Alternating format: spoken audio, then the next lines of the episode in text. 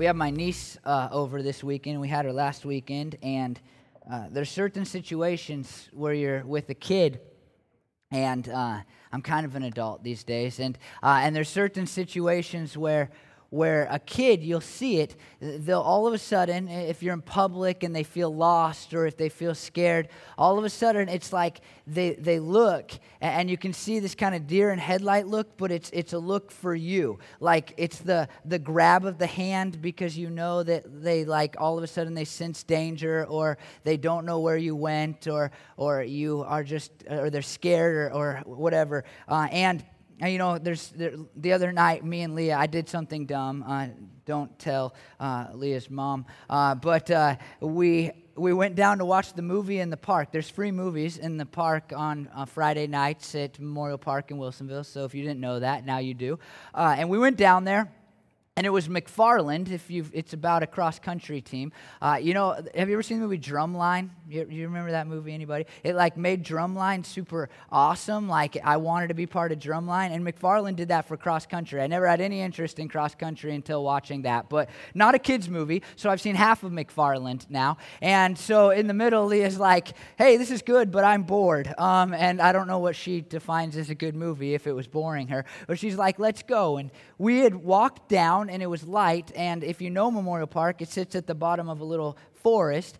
And I'm like, I have a pregnant wife at home. She's been doing stuff all day. We'll just walk home. And, and we're like, all of a sudden, I'm realizing like I can't see two feet in front of me, and I have a, a almost five year old next to me. It was kind of the scary moment, and it was you know in those types of moments, it's easier to get Leah to like stand right next to me because she realizes like, well, I don't want to get left in the woods, you know, I don't want to get left in the forest. I remember just like a year ago, we were in Disneyland with them, uh, and we were on some ride, and uh, Leah does so much better now at expressing fear and things like that. But uh, as a four year old, as a little four year old, she wouldn't express fear at all. Uh, but I remember, I don't remember the ride, but I just remember we were on it together. Uh, she always wanted to go on rides with her Aunt Bren, but a couple of times I guilt tripped her into riding with me. And I just felt her grabbing her fingers and her fingernails into my back, and it's like she just needed to know I was there. and, and this feeling, while we have to kind of suck it up as we become adults,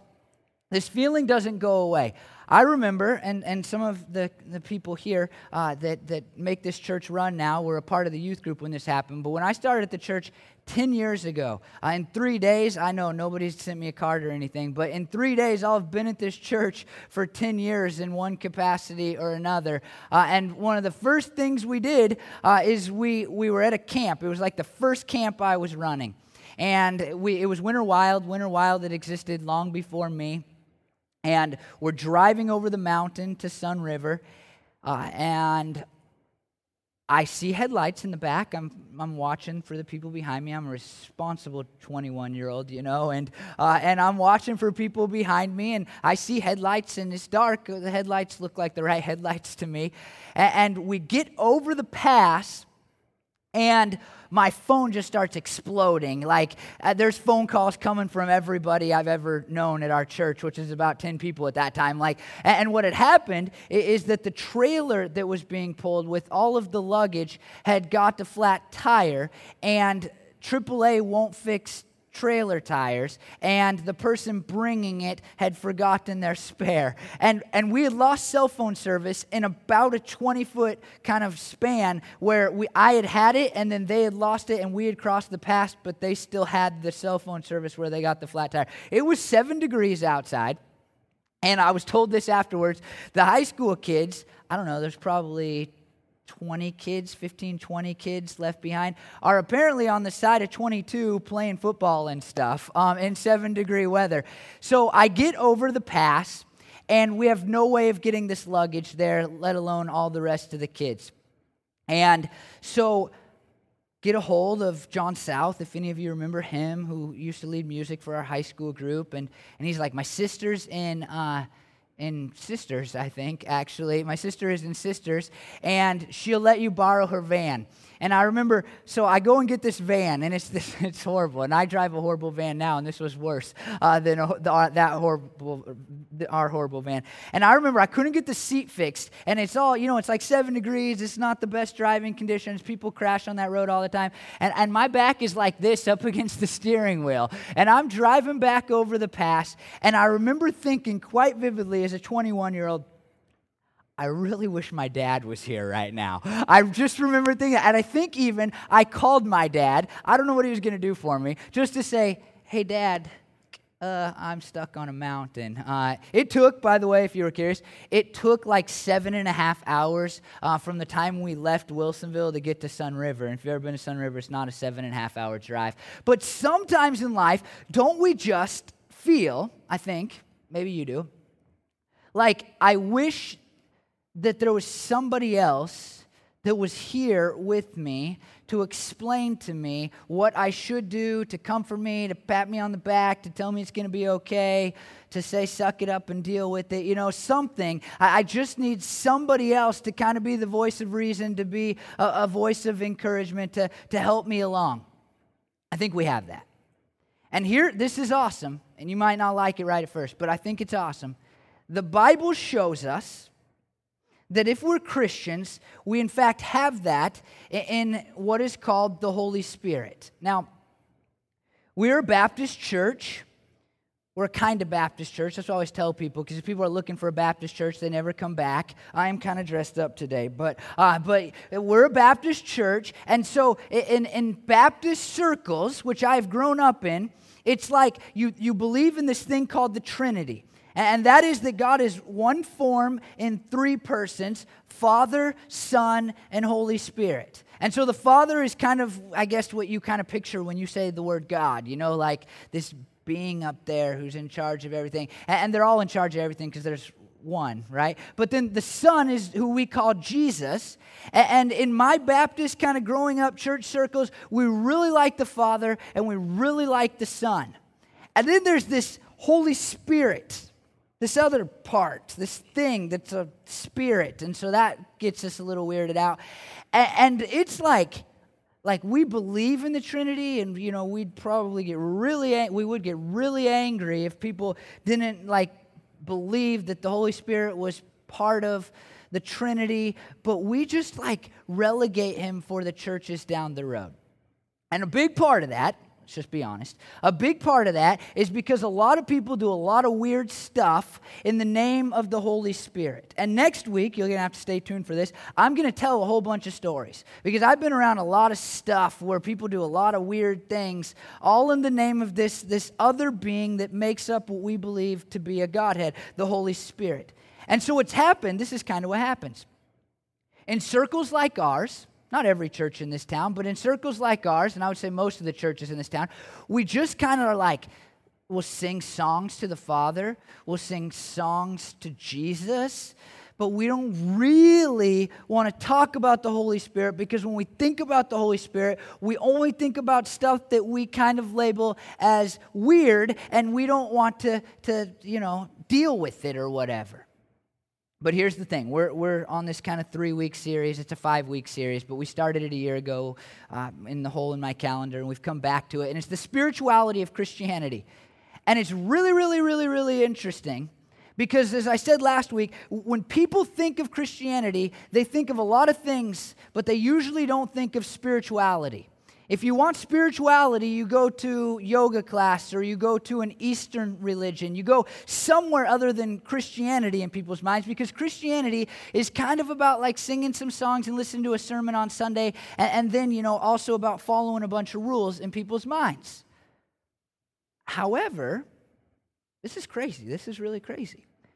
We're a pretty unique religion, and that, and that we believe, really believe this, that when people come into our religion, when people become Christians, when people become followers of Jesus, God, one of the beings that makes up our Godhead, the single God, actually comes into our lives. I don't know what that means. I think as kids, we picture like something like kind of literally shoving its way into our hearts. But what I think it means is that in the spiritual realm, in our spirits, our souls, like God like comes into them in a way that molds and melds our soul to God. And it's specifically through this being that we refer to as the Holy Spirit. And this morning, what I want to hypothesize is that this is really good news. It's not something to be scared of, it's not something to be weirded out by, because when we look at what the Holy Spirit does for us, it's kind of like that hand that we reach out to when it's dark and we're just a little worried about what's going on. It's kind of that back that we grab when we go, Is it going to be okay? It's that voice of reason that says, Hey, you can get through this, or you need to do this to get through this.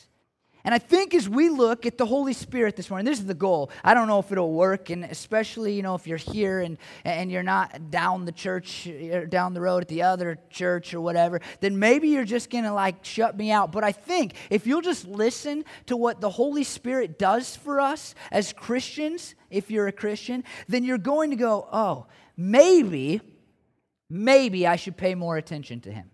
And next week, if you're wondering, like, how do I pay attention to the Holy Spirit? We're going to talk more about how to pay attention to the Holy Spirit. But today, we just need to say, like, maybe we should. Maybe we should. And so we're going to turn to John, and we're going to look at the words of Jesus in John 16, 5 and on. And here is how he begins. This is what Jesus says. But now I am going to him who sent me. None of you ask me, Where are you going? Rather, you are filled with grief because I have said these things. But very truly, I tell you, listen to this, this is huge. It is for your good that I am going away. As Jesus moves towards dying on a cross, you probably know that part of the story. Going, he's moving towards dying on the cross. He knows it's coming. He knows that opposition is picking up. He knows by the Holy Spirit that his time is coming to be crucified. As he moves closer to that, he makes more and more clear to his disciples that he is going to leave them, that he's going to go away from them. And in just a few verses, if you were to skip down uh, later in chapter 16 to verse 19, you see that the disciples actually don't understand what's happening. They really don't get what he's talking about when he says that he's going away because the disciples believed, and we talk about this a lot because it's really important for understanding the New Testament. The disciples believe that Jesus is going to start a military revolution. He's going to overthrow the Romans who are oppressing the Jewish people, and he's going to start uh, uh, his kingdom right here on earth. And they're going to hang out with him, and they're going to be put in charge. I mean, they would argue, like, who's going to be most important when we sit on our thrones that are next to your thrones? And so, as Jesus moves closer to death, and he goes, Here's the plan, guys. I'm going to leave you. It's like, that doesn't make sense. That doesn't fit. And my paradigm. I mean, that doesn't work. I, you're the Messiah. We know that. You've told us that. You're the promised one. You're going to start a revolution. And, and Jesus says to them here that apparently they're so sad by kind of this news that they don't understand that they don't ask, at least in this passage of Scripture, they don't ask, like, this would be logical, right? Where are you going? Where are you going? And even we see, if you just were to read the Gospels, Matthew, Mark, Luke, and John, at the beginning uh, of the New Testament in the Bible, if you were to read those, you would, you would see that when Jesus tells them where he's going, I'm going to die and then I'm going to rise again, they're like, no, no, no, no. Like, that's not the plan. I mean, that, okay, you're being metaphorical again. It's one of those sermon deals, you know. What's he going to talk about a bush next? I mean, what, what's he saying here? Like, uh, they just, they refuse, I think, maybe what Jesus is getting at here, to really ask what the answer is to where he is going. You know what I mean? Like you can ask a question sometimes, like, do you like this shirt? And, and, all you're thinking is is just tell me you like my shirt, you know? And that's all you're really asking. If somebody says no, then you go, well, you don't know anything about fashion anyway. You know, I mean, like that's stupid. And I think that's kind of what's happening here. Is the disciples in other places are kind of going like, where are you going, Jesus? But they're not paying attention because they're sad about the idea that he is going to go away. Now, here's the, this is the big part. He's just said that the, that the disciples will be killed when he goes away. That makes sense that they're sad. And they don't have a clue what's going on. And, and what Jesus is going to say at the end of this passage is absolutely huge. I mean, listen to the words. Listen to them again. Ready? But very truly I tell you, it is for your good that I am going away. John Calvin said this Here Christ reproves the, the apostles for two faults. First, that they were too much attached to the visible presence of his flesh. And secondly, that when this had been taken away, they were seized with grief and they did not lift their eyes for a higher region. The same thing happens to us. We always hold Christ bound by our senses, and then, if he does not appear to us according to our desire, we contrive for ourselves a ground of despair. You hear that? I mean, that's pretty smart words. He says, like, the disciples are in trouble with Jesus because they're really focused on his physical presence.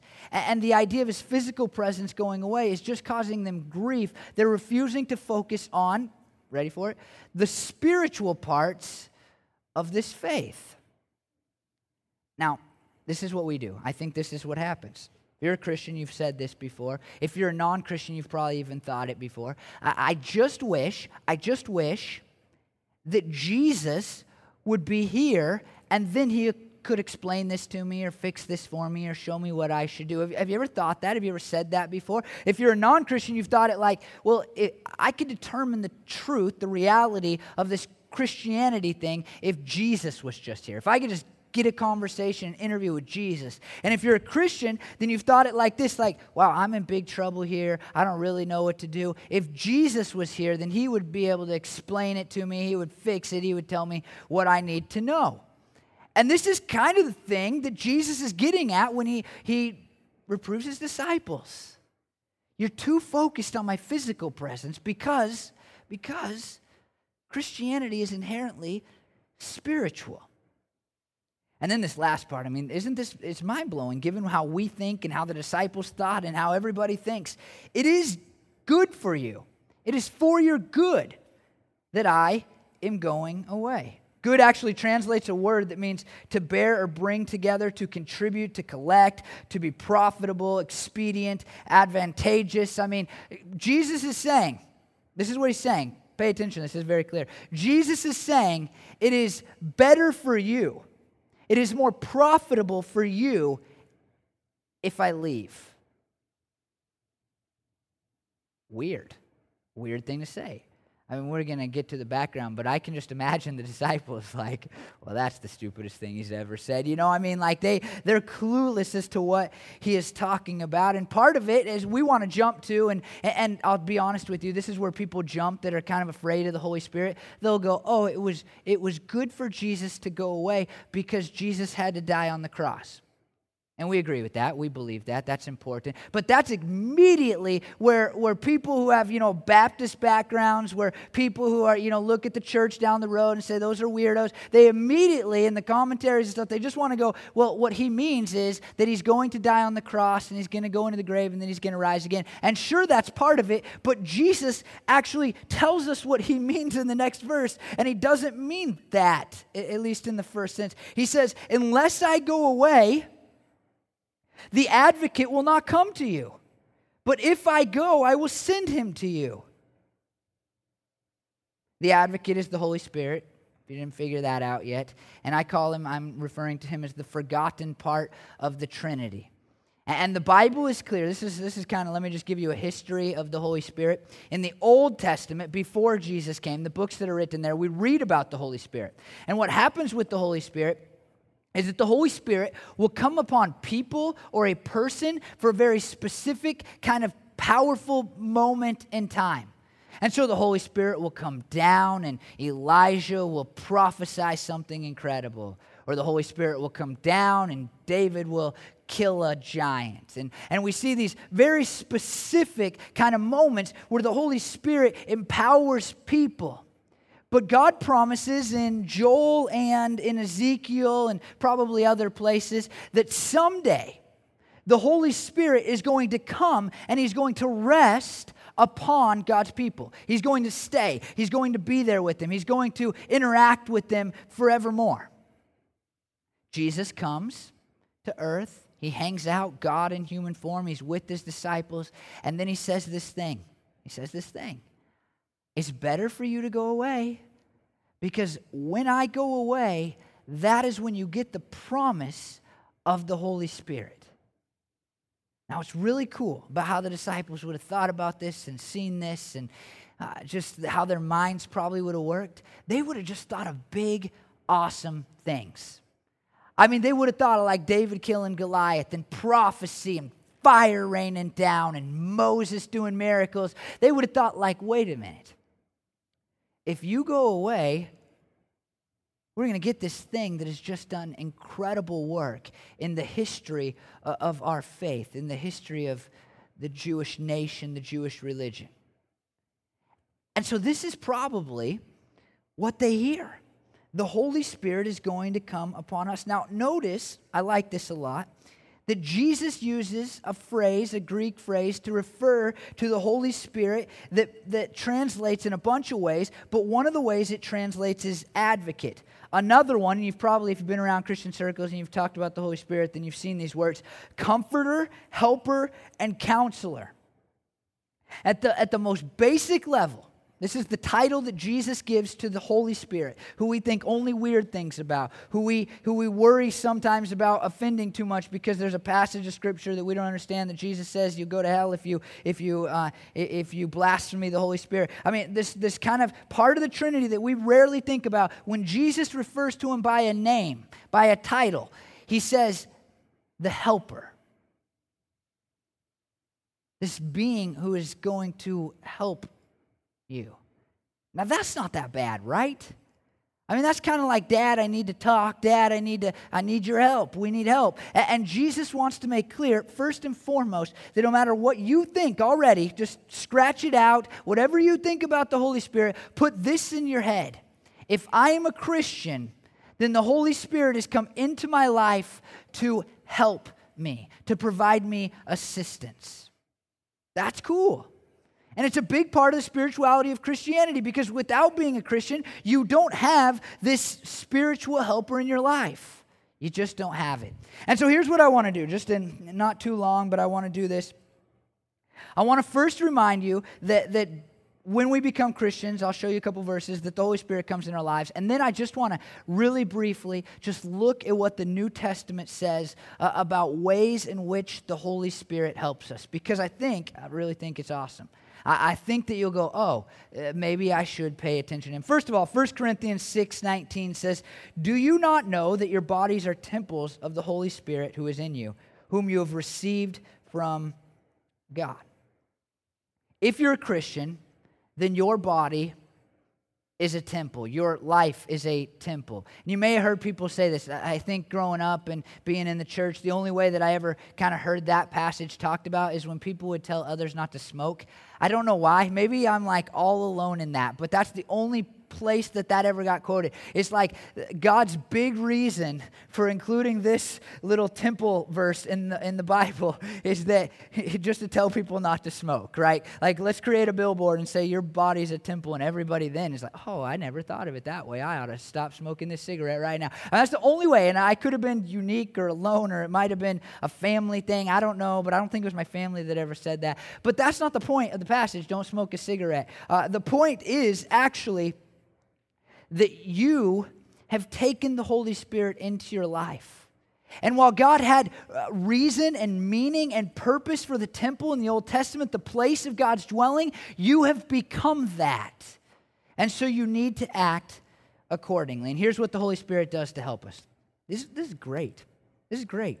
First, He provides Scripture not really so specific right now but 2 peter 1.21 says for prophecy never had its origin in the human will but prophets through though human spoke from god as they were carried along by the holy spirit I said this last week and I say it all the time. We have this terrible idea, this terrible way of thinking, this, this just, I think this cultural Christian thing that really ruins the Bible, and that is I should read the Bible more. And that's all we've made the Bible. I mean, I, it's like we just have made it this thing like if I do it for, I don't know, set your time limit. If I do it for 15 minutes today, if I do it for five minutes today, then goal accomplished. I mean, that's kind of it. I did my job. And Second Peter, uh, Peter writes to us and says, let me tell you how the Bible got here. Let me tell you how it got here. The Holy Spirit came upon people a being that makes up the Godhead, came upon people. And he caused them to write down these words so that you would know what God wants and how you should live, so that you could be helped along the way of life. I have an idea. Considering that the Holy Spirit is our helper and that he is the one in large part responsibility for the words that we have in the Bible, what if you read the Bible and, and you didn't say, like, I have to do this, but instead you said, This is a book that was created to help me? What if you just opened up the Bible? What if you went home this week and you said, okay, I'm not going to read the Bible because I have to, because that pastor said that I didn't have to, said I didn't have to, uh, but, but you just said, I'm going to open this Bible and I'm going to look for one thing, just one thing that's going to help me this week in some way. Wouldn't that like change how you read it? I mean, just open it up and go, oh, that was helpful. Like, oh, you know, be nice to people. I mean, that's helpful. I mean, whatever it might be, just say, I'm looking for something that helps me because the person who wrote this, his title, according to Jesus, who we follow in the Christian faith, is the helper. That would be revolutionary, I think. The next thing he does, not as fun, he convicts us of sin. It's a big part of what we'll see in the rest of this kind of passage as we read on. But, but I, it's just think of this. We talked about spiritually dark forces that exist last week and are fighting against us. And, and the goal of those spiritually dark forces is to cause us to be disobedient to God. And God has counteracted that by, by bringing the Holy Spirit into our lives. And so the Holy Spirit is in Christians going, this is wrong and this is right, and this is wrong and this is right. I picture it, and I probably shouldn't, but I do with the little Satan over here and the little angel over here. Uh, but it's, it's the Holy Spirit saying, You already know what you ought to do because He's inside of you. Here's what I found about Christians that I counsel, that I sit with, that I talk to. They almost always, I'm talking like almost all, like 99% of the time, absolutely know the right and the wrong thing to do in the situation that I'm talking to them about. Rarely, rarely do I come across a situation where I'm talking to a Christian and they're like, should I do this and should I do that? And they, they actually don't know which one is right and which one is wrong. I mean, it's like, should I, should I leave my spouse for this other person? I'm not really sure what God wants. Nobody does that. They might lie. They might go, I'm not really sure. You know, God just wants me to be happy. Uh, you know, I mean, that's what people always say. But most, I mean, 99% of the time, people who are followers of Jesus go, I know what's right. And they might do some spiritual gymnastics, but they know what's right. And you know that's true, right? I mean, if you're a Christian sitting in front of me right now, you know that like 99% of the time when you do something wrong, already you knew it was wrong. You just kind of did it anyway. And the Bible makes clear that the Holy Spirit is the one causing you to know what that right is and what that wrong is. And He oftentimes works through the scripture that He has already provided for us. 2 Corinthians 1 21 and 22 says, Now it is God who makes both of us and you stand firm, both us and you stand firm in Christ. He anointed us, anointed, that's a new word. He anointed us, set his seal of ownership on us, and put his spirit on our hearts as a deposit, guaranteeing what is to come. And then Romans 8 16, the Spirit Himself testifies with our spirit that we are God's children. The Holy Spirit, part of the way He helps us is that He assures us that we're actually Christians. You've thought that before. Like, oh, can I know I'm going to heaven? And what we say in our Baptist circles is, well, have you accepted Jesus in your life? That's true. Great question. I think that's awesome. But we forget another part. Are you following, hearing from, listening to the Holy Spirit inside of you? Are you convicted when you do something wrong? Are you encouraged when you do something right? Are you able to tell what is right and what is wrong? And does it align with the Bible that has been provided for you? You see, it's not just, it's not just, and we've big trouble because have you prayed something? Have you believed something? But the, the other question, the other side of that coin is, is God moving in you? Is something happening that is different because the Holy Spirit is coming to your life? There's this thing called the fruit of the Spirit that you can read about in the Bible. And, and the Bible makes clear that if we're not producing fruit, metaphorically, if, if things aren't changing in our lives become, because we have become Christians, then we're not Christians. I'm, there's no other way to say it. Then we're not actually Christians. And, and what the Holy Spirit does for us is when He comes into our lives, He changes things. If you can look back 10 years ago when you became a Christian and nothing is different, then, then you don't have the Holy Spirit because the Holy Spirit causes positive change in our lives and it shows us that we are Christians. Here's another thing he does he intercedes for us in prayer. Romans 8 26. In the same way, the Spirit helps us in our weakness. We do not know what we ought to pray for, but the Spirit Himself intercedes for us. It's like he acts as a translator between God and us. We feel need, we know that we have problems, we know that we have struggles, but we don't know what specifically to pray. Have you ever been there? You're just like, I know this is bad. I know that I don't know what to do, but God, I need some help. And the Holy Spirit is the mediator, the interactor between us and Jesus, who also acts as mediator, so that God can, can give us what we need. And next week we're gonna. Uh, this is you know this is maybe the kind of where we're touching on the scary this week, but but next week we're gonna talk about this more because the Bible is just ripe with this language that says, "Pray in the Spirit." And that's not something we talk about or thinking about but very often, but maybe we should. And then the Bible tells us that, that the Holy Spirit teaches us and He reveals truth to us and He guides us in spiritual matters. John 14, 26. But the advocate, the Holy Spirit, whom the Father will send in my name, will teach you all things and will remind you of everything I have said to you. 1 Corinthians 2 14 through 16. The person without the Spirit does not accept the things that come from the Spirit of God, but considers them foolishness and cannot understand them because they are discerned only through the Spirit. The person with the Spirit makes judgment about all things, but such a person is not subject to merely human teachings. 4. Who has known the mind of the Lord so as to instruct him? But we have the mind of Christ because the Holy Spirit has come into us. We can think like God on some capacity, on some level.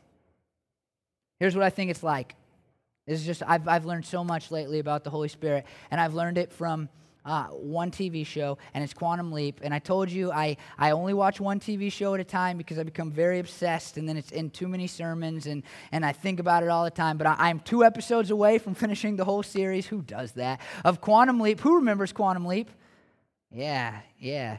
Uh, Quantum Leap show about a guy that's trapped in time, going round and round within the years of his own lifetime to set things right that once went wrong. That's from the opening uh, part of the show. And, and Sam Beckett is his name. It is basically he'll fix a problem in somebody's life, and then he leaps quantum leaps. Uh, he leaps into another person's life, and that's where the next episode starts. And then, uh, and then he has to fix that for him. And in the opening and in the show, it says this His only guide on the journey is somebody from the future named Al.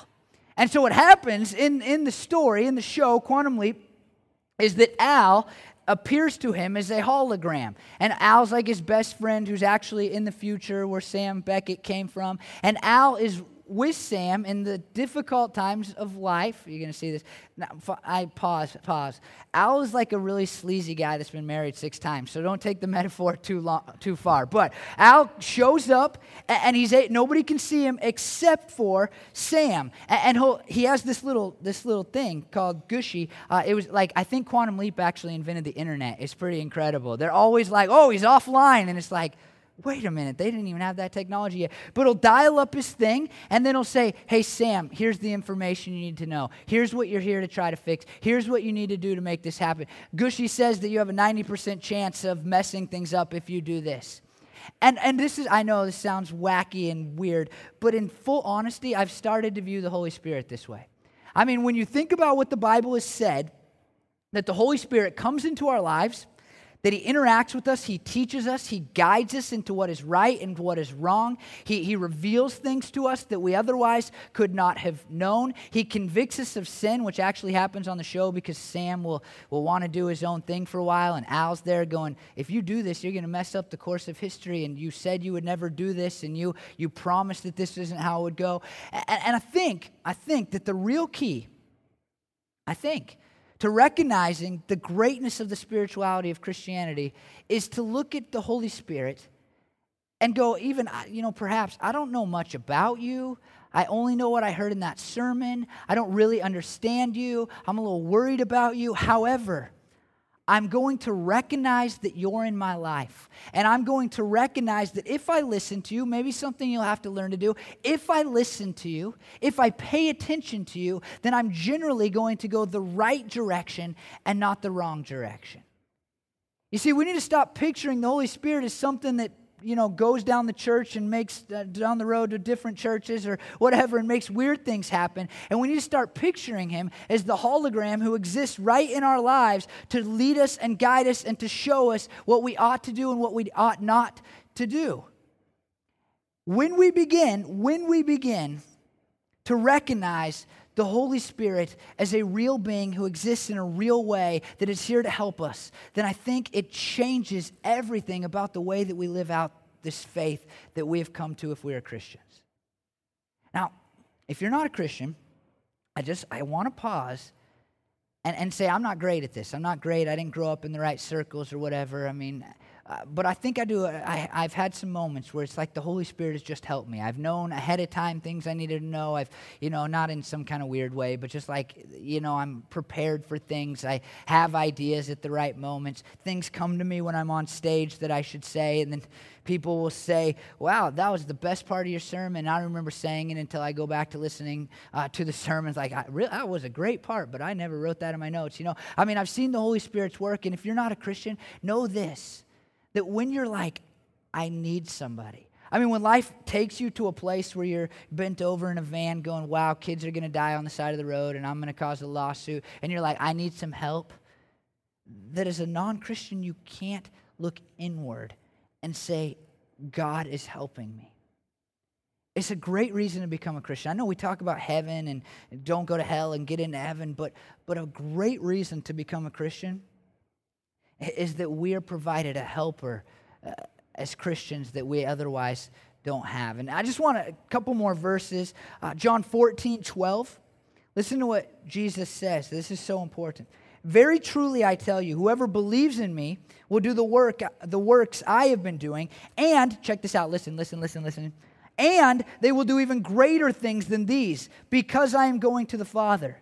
Very truly, I tell you, whoever believes in me will do the works I have been doing, and they will do even greater things than these because I am going to the Father. Notice the similar language. I'm leaving, I'm going, and now he says, greater things will happen. I mean, Jesus, you know, caused people to walk on water. He fed 5,000. He healed, you know, everybody he seemed to encounter. And he says, greater things will happen. And then in John 14, 16, just, you know, like three verses later, he says, four, I will ask the Father, and he will give you another advocate to help you and be with you forever.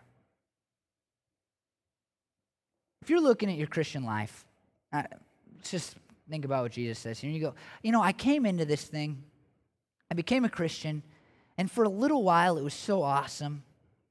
Felt forgiveness, looked forward to heaven, wanted to tell everybody what had happened in my life. It just seemed so great.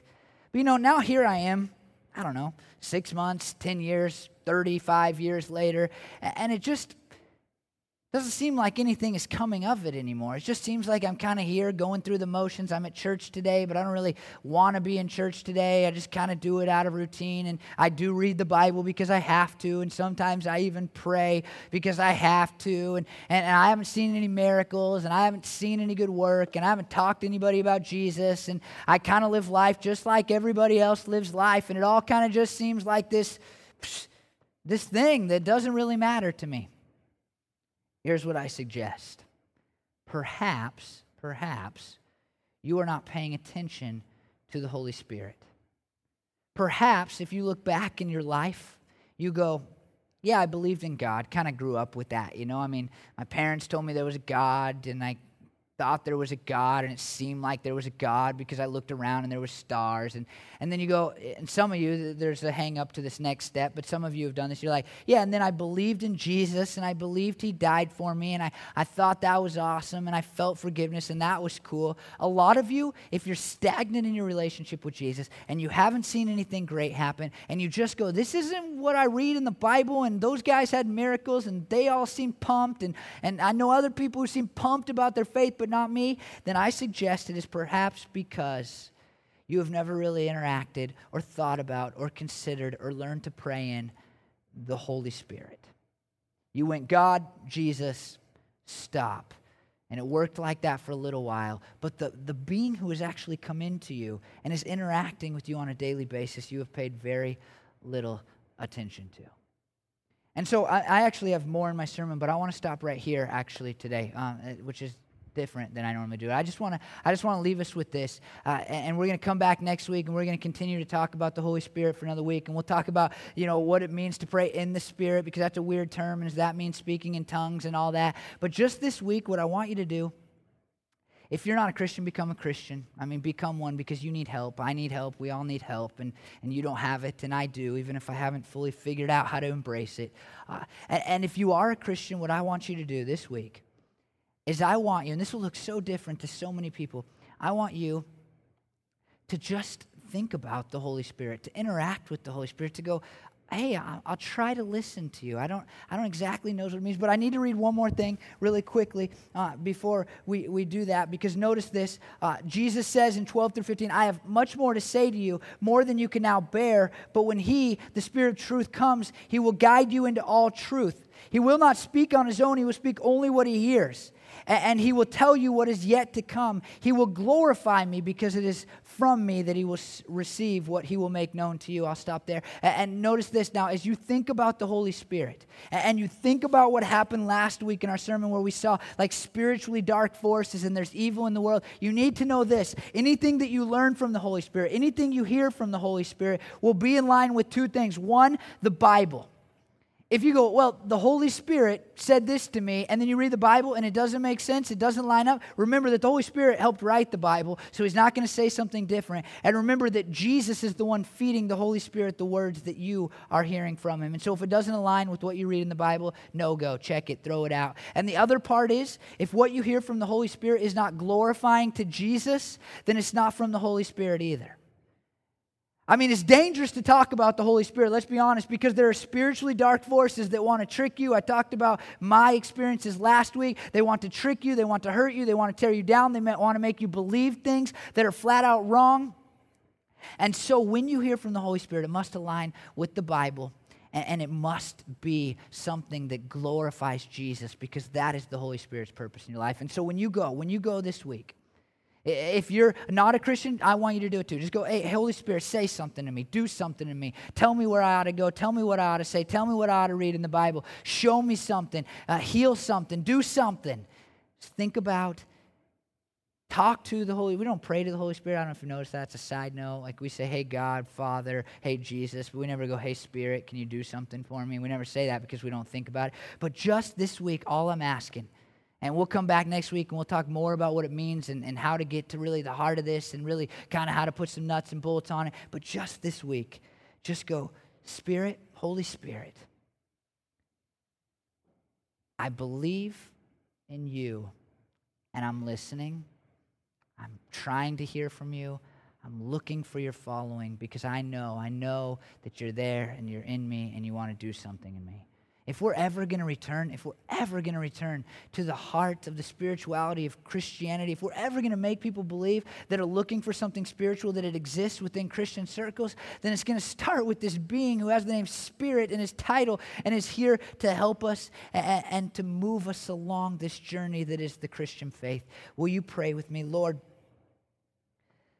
Spirit, Spirit, I pray that you would stir something in us right now uh, something in us that, that for those who maybe don't even believe in you and they're just like, well, that's who we, I pray you'd stir something in them right now uh, that would cause them to go, oh, maybe there's something to this.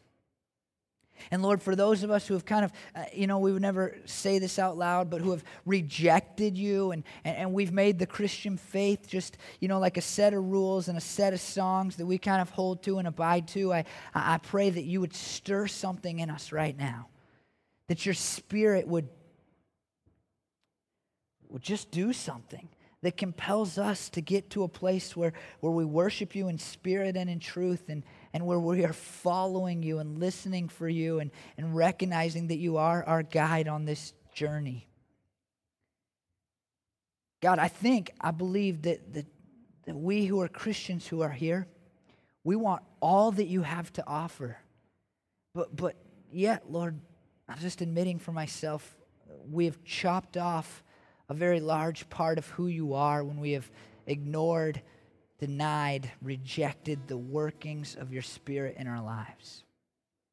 And so I pray, Holy Spirit, that, that you would come upon us in a new way a, powerful way. And, as people seek you, and I hope people will, I pray that people will as they go, I'll listen to you, God. I'll, I'll, I'll try to hear from you. I'll pay attention to you. I'll try to be obedient to you. I pray that you would make yourself clearly known to them. Man, just be like the hologram in our lives that we can hear even when others can't, Lord. Be a being that moves and helps us. And when we're facing, Lord, adversity, when we feel like we're walking through the forest in the dark and we don't know which way to turn or which way to step, when the ride of life is scary and we just are going, I don't think I can get through this, I'm panicking, I pray that we would hear from you. I say every week at this spot right there, I say, Jesus, we love you, but, but God, Yahweh, we love you. Father, Spirit, Son, we love you because you first loved us. And we pray these things because of the work that, that you have done in our lives. Amen.